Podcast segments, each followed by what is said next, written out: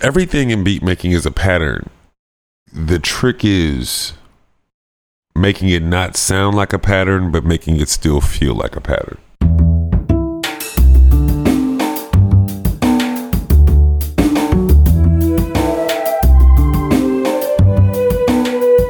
This is Champaign is also a band podcast. One songwriter, one song. I'm Sven, your host for a journey into the music of Champaign Urbana. Recorded in the Blue Box studio with a songwriter from the Champaign Urbana music scene, past or present. Champaign is also a band podcast is proud to be a part of the Champagne Showers podcast network.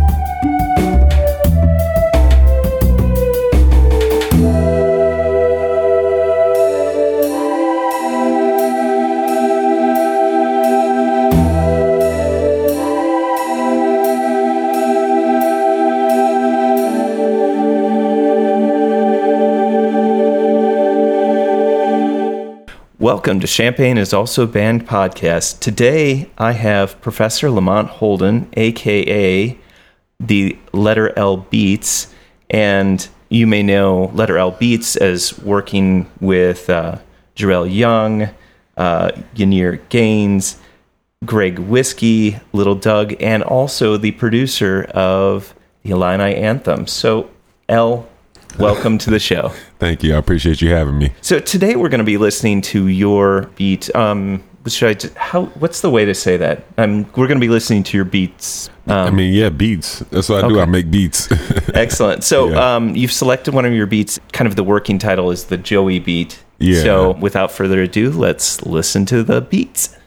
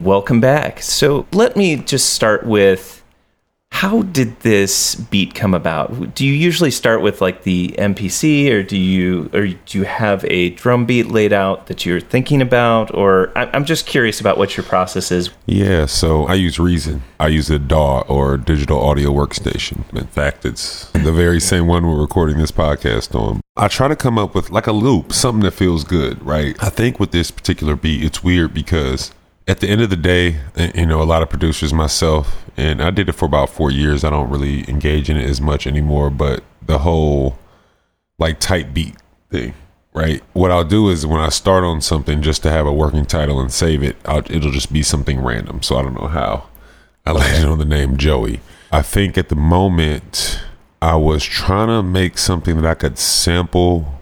I was really into Griselda and West Side. I was listening to Pray for Paris. I really wish he would make a Pray for Paris too, but I wanted to make something where I could sample myself, but then the beat just felt so good, I just ran with it. At the end of the day, I think it was a Childish Gambino times Ari Lennox type beat. I think that's what it was when I Yeah, yeah, yeah. sent That's you the link. Yeah. Like for working producers out there, if you're getting most of your income from actually selling beats, you got to set up a, some kind of market online.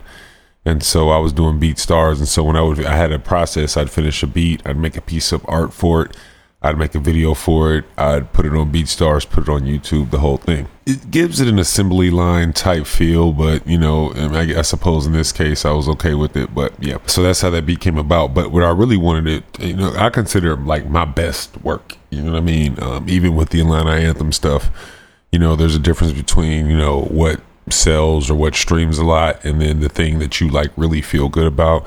It's a record that's in process. I could tell you there's a whole nother story behind that but because it's not out yet i can't even say that much about it. But the thought process behind it was you know sometimes as a producer i'm self-taught. I don't have like a traditional music background.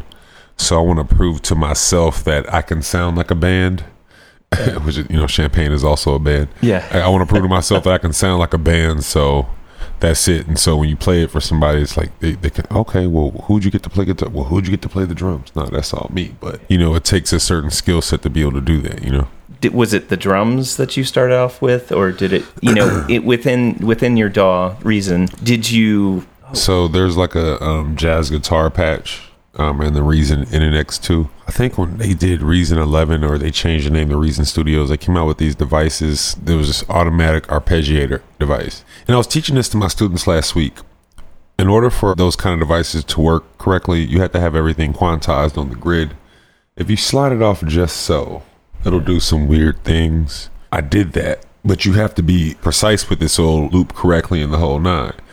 And then what I did was there's this thing called RC color that I put on it, and so they gave it that like kind of warm fuzz. And so the way it's it sounds like somebody's really playing it because Yeah. it's not like the predictable way an arpeggiator would work with somebody. You know what I'm saying? Yeah, yeah, yeah. Just for our listeners, usually an arpeggiator, it will take a single note and then run it up a scale or run it through uh, a chord pattern or something like that. And it's kind of an automatic function of the synthesizer, however that works. And the way, so this one's kind of like a complicated one they have in reason. And once you know that and you go back and listen, you'll be able to hear the pattern. You know what I mean? Everything in beat making is a pattern. The trick is making it not sound like a pattern, but making it still feel like a pattern. here's me trying to interpret what you just said is that you what you want to do is create this sense of form but not r- repetition Right. right so you want to make it feel like you have them all in different packages but there's enough variation that it doesn't bore the person Yeah, exactly. yeah. That's interesting that you mentioned the arpeggiator for that jazz guitar because I really think that that's a neat theme that you have running throughout the piece and it kind of sets itself apart. It doesn't have a typical like 808 sound. I, I had this kind of weird question and it's maybe more of a general question. One of the things that I like to think about is like what are the parts you know like as a chef makes a meal they, they say look i need to make sure that it has it's got to have salt it's got to have a little bit of sweet it's got to have acid it's got to have that fat that umami when you're constructing a beat what are the like the elements that you like to like picture in your head and try to create and make sure are kind of in your meal your beat so to speak when I'm making that initial loop before I add the low, usually I make my melodic before I add the low end. But I tell my students compose with frequency in mind, right? So usually I'm making either the melody or the counter melody when I'm starting. I won't know until I start putting it together. But usually that's occupying like the middle high or the low high frequency. And so then I kind of build around that. And that's why, and I purposely kind of leave that space for where the drums will be and where I know I'm going to put my low end. So like right there, you have like a natural bass line in that one. I use uh arcade by output, right? And it kind of gives you these like one offs or these phrases or these stingers that help you kind of like round out, you know, four eight bar loops. The other thing I'm thinking, because I'm trying to, I'm thinking about your question, like, what's the umami? I think about texture. I think about like, you know, fuzz. I think a lot about distortion. I think about, you know, where I'm placing high frequency elements. I love mixing grooves with progressions. I mean, I have some hard and fast rules, and then I try to break them. You know, Gotcha. Right. I- you know, I try to invert my drop after the one. I try to combine pre-recorded, you know, fills that were sampled and lifted from records, and I try to play other drums over top of them to come up with my own fills. You know what I'm saying? Yeah. So, and you hear that a lot in the song. You know, Yeah. you know, with those switch ups and those snare taps and those things. So. it's interesting to hear that you kind of generate a a melody or kind of a I almost want to say like a theme, Yeah. right? And then that's the theme that you use as kind of the forward momentum, maybe forward progression, and then you. I, what I like is that there's this sound of, oh yeah, I remember that melody. I just heard it. There's a little bit of something shifted, and then the parts underneath it will shift ever so slightly or you'll have a different the bass line or even I feel like you have these I called them like you've got the staccato which is that that guitar part that I the arpeggio part. And then you've got the I, I call it the shredding guitar kind of Oh, like yeah. somebody doing this. Um, but I feel like they kind of counterpoint each other. So when did that blend happen? Because it sounds like they're having these two conversations you know as this kind of back and forth I, remember when I sent it to my mom. She said, "Did you sample the Isley Brothers?" And I almost cried because I'm like, "Yeah, that's what I was going for." I think that's where it comes from, right? So it's kind of like these half composed pieces around these little stinger pieces from uh, arcade. Obviously, there's going to be a volume difference, but then you're going to hear like an EQ difference because the one that's quote unquote louder probably has more high end frequency. The one that's lower has reduced high end frequency, hmm. less high end energy. when did you bring in the drums with this? Like when did you decide like the, the how did you decide kind of i mean even further how did you decide on the timbre of the drums that you wanted to have? Because they sound like they were originally acoustic drums recorded and then kind of manipulated a little bit too. There's there's a little bit of that loop sound to them. I don't know how to explain it. You know it's Do you know who Jake One is? i sounds familiar but i'm So he's a producer from I think he's from Seattle, and he did Nipsey Hussle, Drake, Wale, Gotcha. Jesus, everybody.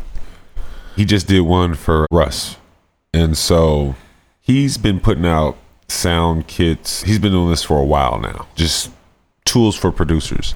And one of the favorite things of mine that he does these they're called Snare Jordan drum packs. And so he, you know, he'll put the little wings on there, but it's like a, you know, like you know, it's like cool little art. But it's like he listens to records just nonstop, and he finds the best fills. He finds the best flams. He finds, you know, just those little intricate pieces that aren't just the, you know. Sometimes when you make beats, you get caught up in just okay, we got that snare, we're gonna use that. Well, no, a drum hit doesn't sound the same every time you hit it. Like Right, a real drum, yeah. it's gonna be a little looser, or it's gonna be still rattling from the previous hit or whatever. You know what I'm saying? And so I kind of tried to layer it that way, where like I altered the volumes for certain hits. Like if it was like kind of like a rapper file, like a pat pat.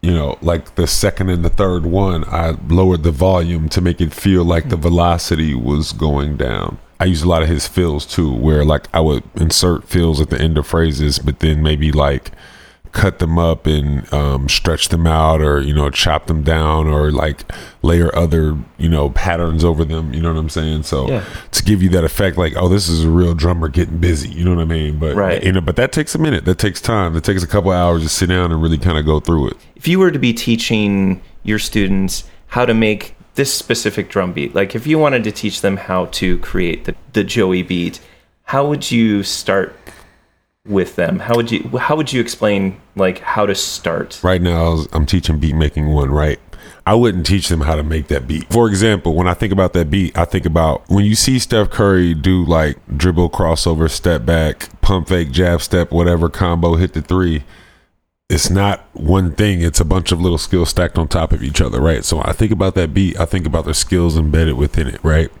So we've talked about sound design, right? When I talk about I put the RC color on there, trying to make it sound like, you know, it was run through a real amp and recorded somewhere. When I think about, you know, using the arpeggiator to create a different pattern, like for example, I just taught them, hey, make sure it's quantized so it'll come out right. Now I got to teach them you can slide it off, but then you got to like find, you see what I'm saying? Yeah. Because when I did that, I didn't know that.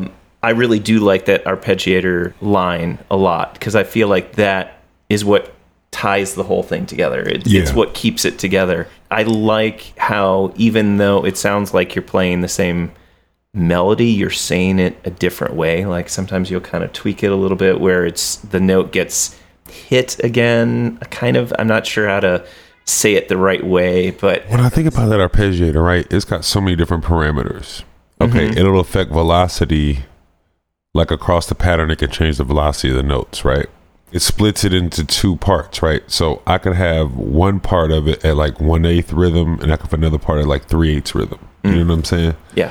And then there's things that only happen when you play it from a certain point in the sequencer until you bounce it to audio from the MIDI. You know what I mean? So when I think about that, like that's one of the ways in which you get those unique patterns. It's one another one of the things I teach my students, like creating outliers of sound, right? Yeah. You know, how many people use Reason? How many people heavily use that particular patch in combination with this arpeggiator and also slide it off beat and also use RC Retro? When you combine all of them things together, what you create is an outlier of sound. Where almost like a guitar player who could sound very similar to that almost wouldn't even think to play it like that. That's kind of my favorite thing about this piece. What's your favorite part? I think it's the sequencing. And when I think about the sequencing, like when everything's stacked together. So I have a sequencing formula that I use. And so I'm constantly coming in and out of that, breaking that, tweaking that, redoing it.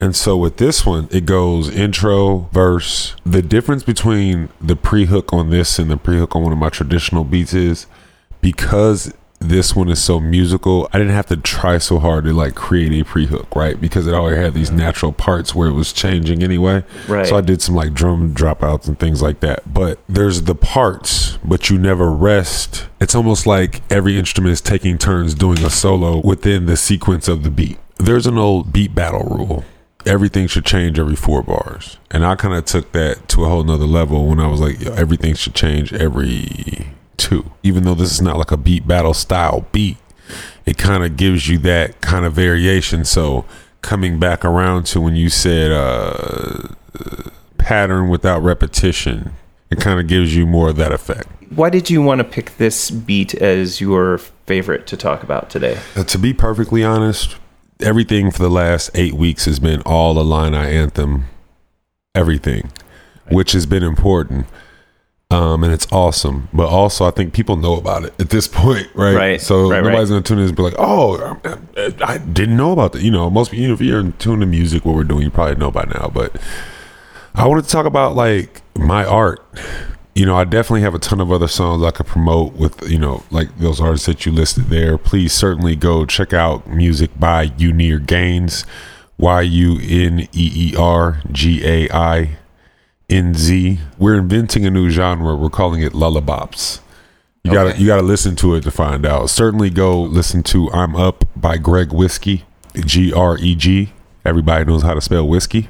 Featuring Lil Doug, L I L D O U G. Um, it's a dope record. It was actually co-written um, by Yuneer Gainz, you know, and then Jarrell and I have music on the way.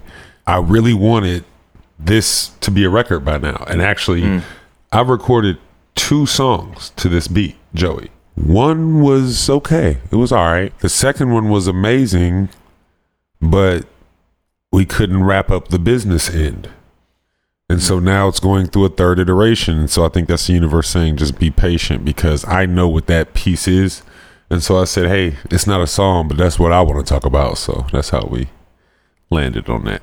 I just want to put this out in the universe. I think that the song in finished form will be on, you know, your favorite drama series you know, your favorite. Hopefully, you know, I want to see it on something like Insecure or one of the um, Power Universe series shows or something like that. That's just my my dream uh, for the record and, and, and the artists that you know hopefully will be a part of it.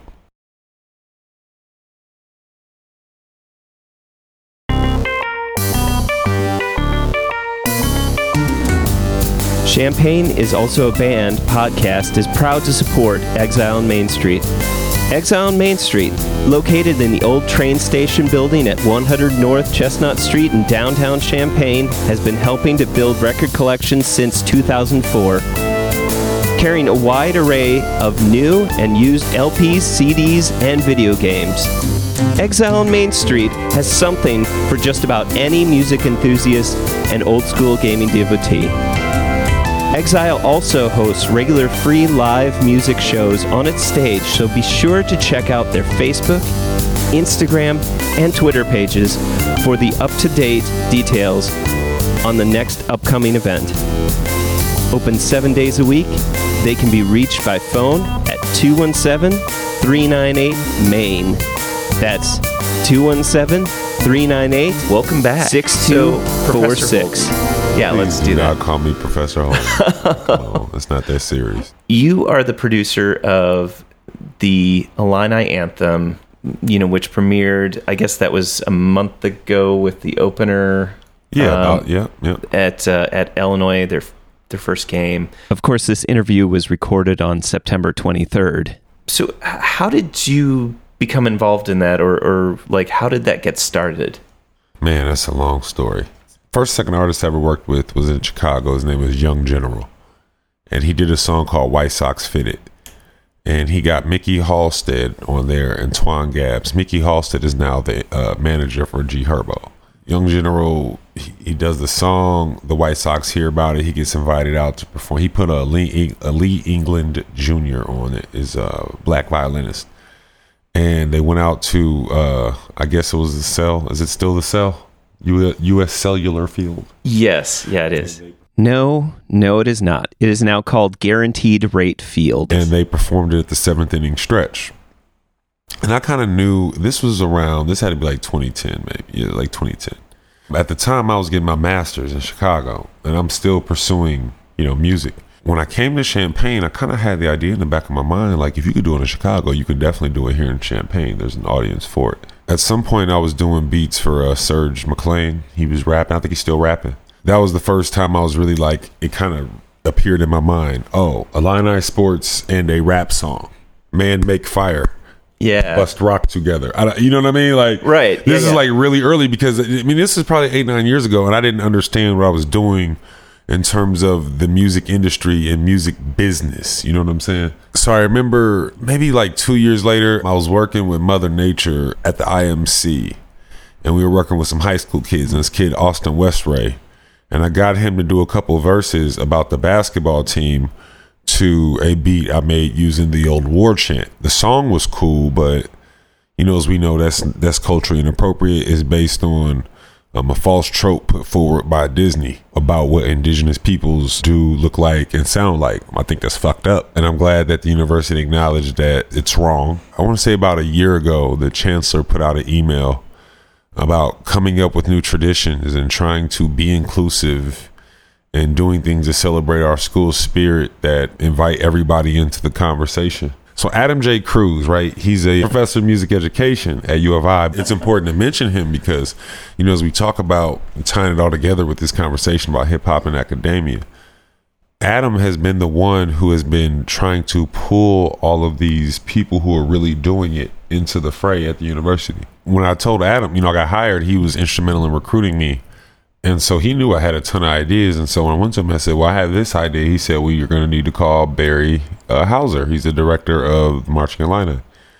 And so, how confident I felt about the, and this is less than a year ago. So, how confident I felt the, about the idea, we didn't even have a beat yet. I let them pick the sample. They were Yeah. like, hey, we should do low brass. Now, as it stands, you know, we had many Zoom conversations with myself, Barry, Cassie Arner, who's the director of marketing, sports marketing at, at the Division of Intercollegiate Athletics, and Jarrell, just planning, trying to figure out how this thing was going to look and sound the whole nine. And so they said, "Hey, so let do low brass." You know, because I, me and Jarrell knew like the music is the easy part at this point. Mm. We spent years training ourselves. You know, that's why we teach it. And so, shouts out to Jarrell because Jarrell teaches, you know, songwriting um, at ISYM hip hop camp too in the summers. And so, I figured they picked it because it was the only one that had a blues riff. You know, I'm well practiced in art. Like I got, I got a double black belt beat making. Like I done been through every challenge, every type of you back me into a quarter. You gave me the corniest line out of whatever, I'm gonna make a beat. You know what I'm saying? Uh-huh. So I could have took any of the other songs, but I said, oh, okay, I get it. I, I get what they want to do. And so we found a sample of the band playing it and celebrating with the team after a win. Sampled that, looped that. The part Jarrell like Jarrell kept saying, "We got, we need a breakdown." So he asked me to halftime it. You know what Uh, I mean? yeah, yeah. And that's why, which is sick, because you know, if you don't know who Chad Boots Howard is, man, and you out here trying to make videos and, and call yourself an artist, I don't know what you're doing, but that's the part where Chad makes it look so nasty. He just slows it down. It looks like the horns are moving in Matrix slow motion. Um, but you know that was Jarrell's idea to do it. But you know I attribute it to the fact that you know he has the vision and I have the skill to execute it. So that's kind of how that came about, and here we are with that. Describe kind of when when it would, had all been put together and and your first. I guess you know live performance and having it unveiled. Normally, it's like the marching Illini are out there; they Yeah. are one large group. Yeah. Instead, it was it was you and Jarrell Yeah. going out there, um, and it just if you've ever been out on the field like that, it's just super exposed and super. I, I want to say very vulnerable moment. So Yeah. I, I guess I'm curious what your experience for that, or or did you just say? I'm just gonna get this, or or like I don't know. It just seems it's interesting. I, am not a rapper. You know, they say rapping is a young man's game. Now, I'm going to always do what the moment requires. In most cases, as a producer, I'm okay not being the face of anything, but I knew this specific opportunity, my face had to be involved. So I kind of knew in the back of my mind in the early planning stages, I'll probably do the hype man role, right? Now, Jarrell is well practiced at rocking stages. You know what I'm saying? And he added this to his resume. It was 41,000 people in that stadium. He's been on a few stages. I've seen it myself. So I was never worried about him. He said when we did it at uh, ISYM camp for like 60 people, he was like, oh man, you got to do it because, you know, that's what you do. I was like, well, I don't do it. I was like, that's just what, you know, all performing is, is like, you think about like you ever been in a car and your favorite song comes on, you and all your friends are singing. Yeah. All you're doing is a performer. You're just the lead singer. That's it. You know? Yeah. And so in a stadium full of people who have been tailgating half the day anyway, and who, you know, and the other ones who are sober, drunk on Illini Joy, Right. you know, either you hate that song or you love that song. Most people love it, and the people that love it like really love it more than they love most hip hop songs. You know what I'm mm, saying? right. So all we're doing is being the lead singers in our favorite song. Hmm. That's it. So that's how I approached it. But also, I knew like I teach beat making, I teach audio recording. That's why I wanted this to sound so good because I can't teach this and not, you know. It, it's a long story about how they got me teaching audio recording, and I could do like a whole dissertation on that piece. But I know how to do it, but it's not my favorite thing to do. Right. Gotcha. Um, but also, we do music business, we do songwriting, and so we need something that exists as an exemplar, so that when it's time to teach it, we don't have to re, you know recreate the wheel. There's a there's a school of music, there's a University of Illinois exemplar that hey, this is how we sold it, this is how we marketed it. This is how we wrote it. This is how we made the beat. This is how it was sampled, and this is how we made the remix. By the way, there is a remix. Oh, you teach recording and, and also beat making and are a professor at the University of Illinois in the School of Music. So, how did that come about? Like, when did you decide, or, or when did you say, you know what, I want to, not only do I want to create music, but I also want to share it with other people and teach them how to do it? So I started making beats in 2007. I met Adam in 2015, maybe 2016.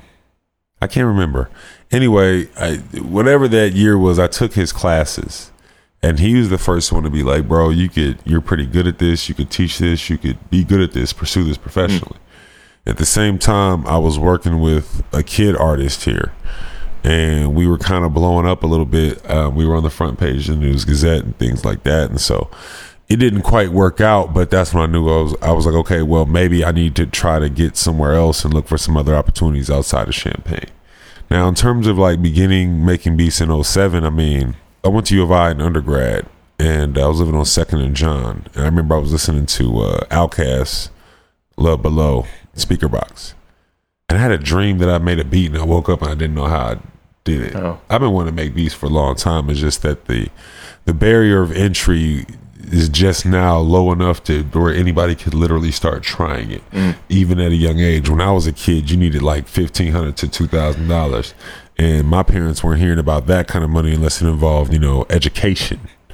And so that's kind of why I do teach because I want people that, especially kids who want to make music and, you know, might not be able to afford an instrument or don't have a home situation where they can lug it back and forth to school safely to be able to get involved. Do you ever find it difficult for people to take beat making seriously, at least from maybe your peers? Or, I mean, I, I not to call anybody out, but it just like, You say that I'm looking at, on Instagram, brother, Wendell Patrick Official Music. Wendell Patrick Official Music.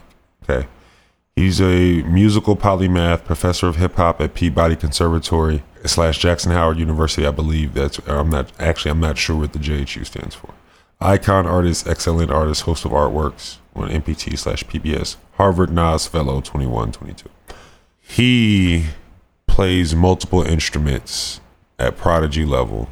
He also can scratch mm. as well as DJ Premier. He can compose, he can finger drum, he can do everything. And the reason I do, I, I, and I don't know this dude, right? Right. But he, again, I always look for exemplars, right? Anybody who doesn't believe that hip hop is a real art form, is a real discipline, he can do what you can do just as well as you, and then he can do this hip hop thing Right. that well too. And so that's why I kind of like bring him up, right? So now, if you're talking about specifically at the University of Illinois, I mean, and really even more broadly, those people exist who don't believe it, but they don't say anything. I'll put them in front of a DAW and say make music, and they can't do it. And then also, I know people that play instruments. When they play the music that they read, it is amazing, but they also couldn't compose music. I've had students before where they're going on to play at Carnegie Hall, and I say, hey, uh, you know, they're either learning taking beat making or maybe they were doing. Um, I was, so we we did a class. We were talking about monetizing skills, and so I, at some point I was teaching people who play instruments how to make loop packs to sell, right? And so, like, I had violin players, piano players, whatever. And they were like, well, I don't really compose, I play. So I said, all right, do this. Find your favorite song, play the chords, and then instead of playing the top line, make up your own top line. They're like, okay, I can do that. That sounds stupid. Well, that's right. that's what this is.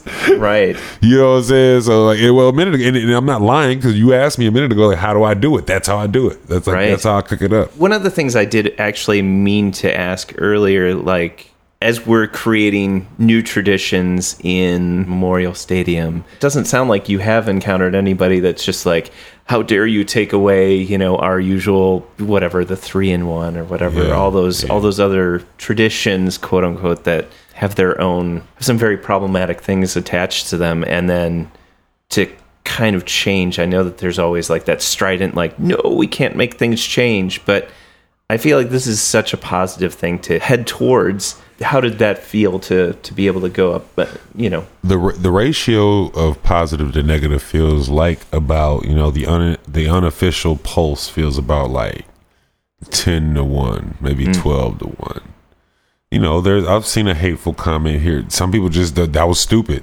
Somebody on Twitter they took a Kidz Bop video, set the song to a Kidz Bop video, and go. I knew I knew the Atlanta anthem reminded me of something, and then wrote duck. Listen, that's funny. You had to listen to it to to make that video. You had to listen to it a couple times. Then you had to record it. And thank you. Yeah. you know what I'm saying? You put money in my pocket, but and then there's people that's like, this is this ain't replacing nothing. It's not. Mm. You know what I'm saying? It's part of the repertoire. You know, and, and I kind of on some level I feel bad for Barry because he's getting hate on. But some people, why are you still doing this? Why you not doing this? You know what I mean? Like I'm probably on Barry. Hey man, why we perform at that game? And I'm on Barry line. You know what I mean? So to, to some extent, like it's a tough position because you know, he's caught between the public, he's in, DIA, and you know, people have been doing it forever. I'll say this: after we performed it at the Nebraska game, I thought they was gonna mix it up and show like other people. I know was gonna see like all J Cole videos. So now we're looking at a J Cole video from like ten years. Mm. ago. I don't even know what these songs are because you know I don't, I don't. I stopped watching music videos a long time ago. I promise I'm older than I look. Uh, but um, after the game, um, I was meeting my son outside at the Red Grange statue. They, you know, we left at halftime. I was waiting on his mom to bring him out, and I started talking to this couple. They were a little bit older.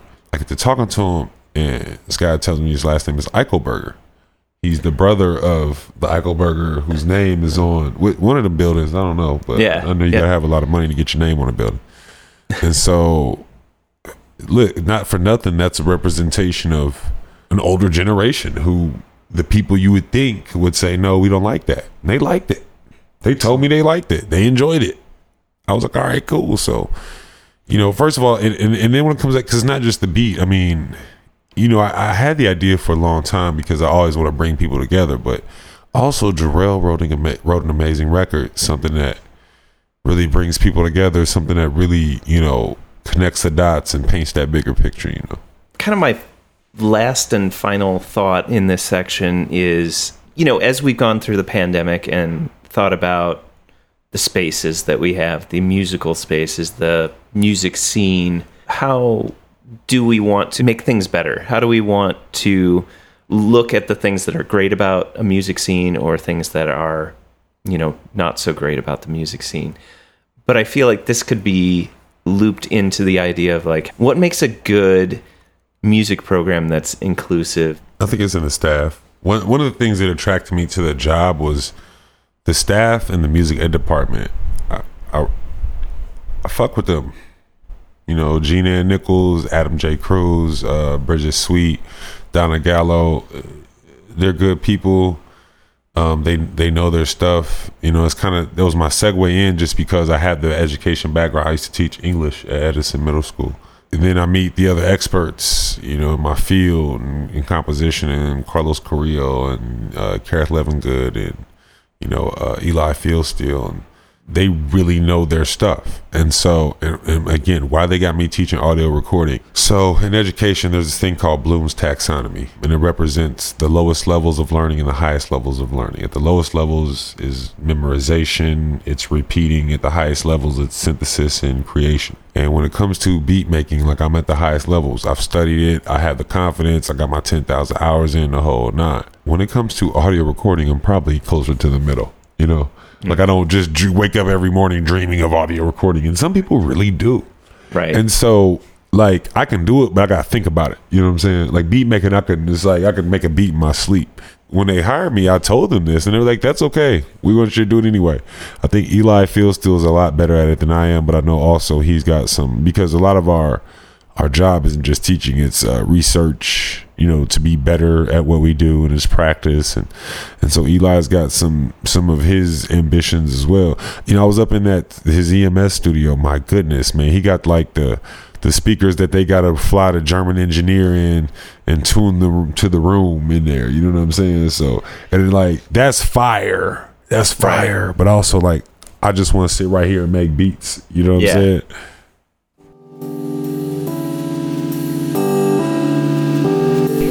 Even in the midst of the current coronavirus pandemic, the Jubilee Cafe is continuing to serve packaged home cooked meals free to all every Monday evening, 5 to 6:30 p.m. Meals are available for pickup outside the 6th Street door to the Community United Church of Christ in Champaign, Illinois, 805 South 6th Street. Jubilee Cafe's mission remains the same feed hungry people by cooking healthy and delicious meals. We are open to anyone who cares to receive a meal. For information on the meal or how to volunteer, go to the Jubilee Cafe CUCC Facebook page or email us at jubilee.cafe at community-ucc.org.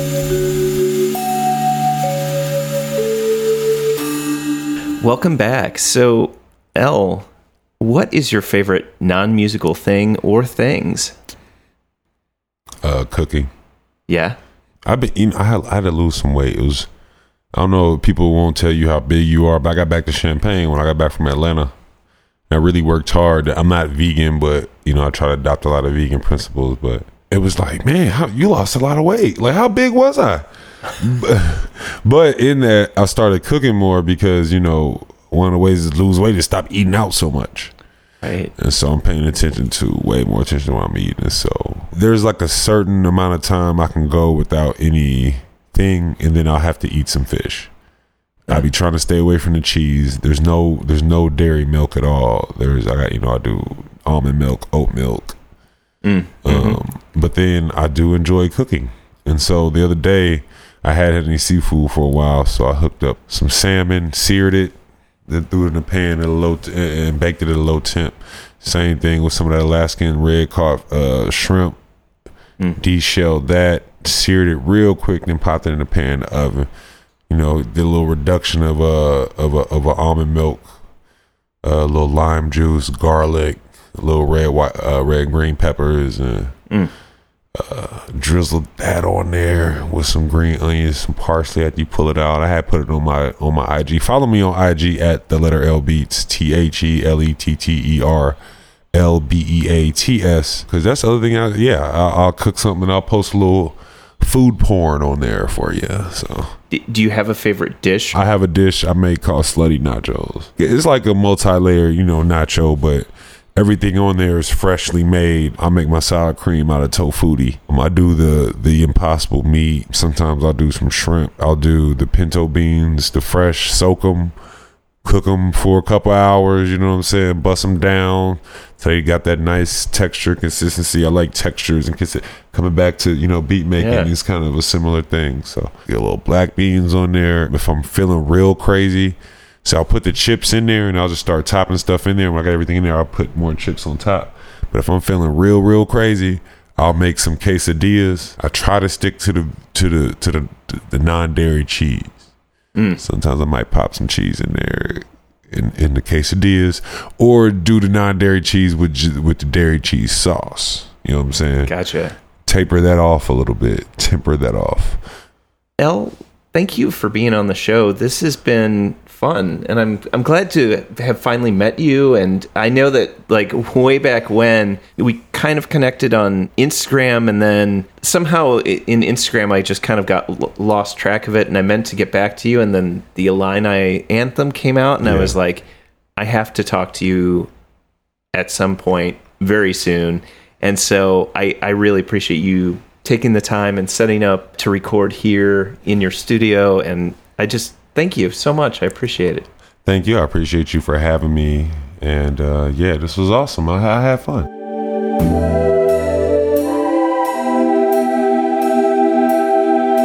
Thank you for listening to Champaign is also a band podcast. This is the letter L Beats reminding you great music is out there. Go find it where you live.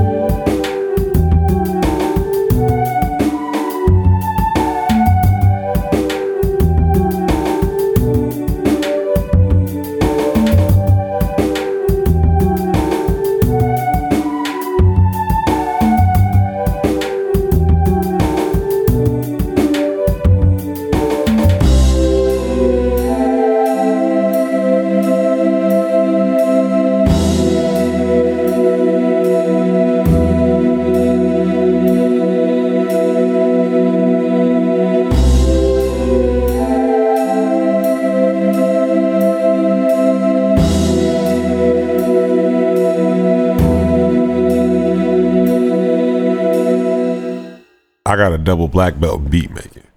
That's a wrap. You almost have an NPR voice. It's so good. Studio, South Peter on the inside. I I'll, I'll cook something and I'll post a little food porn on there for you. So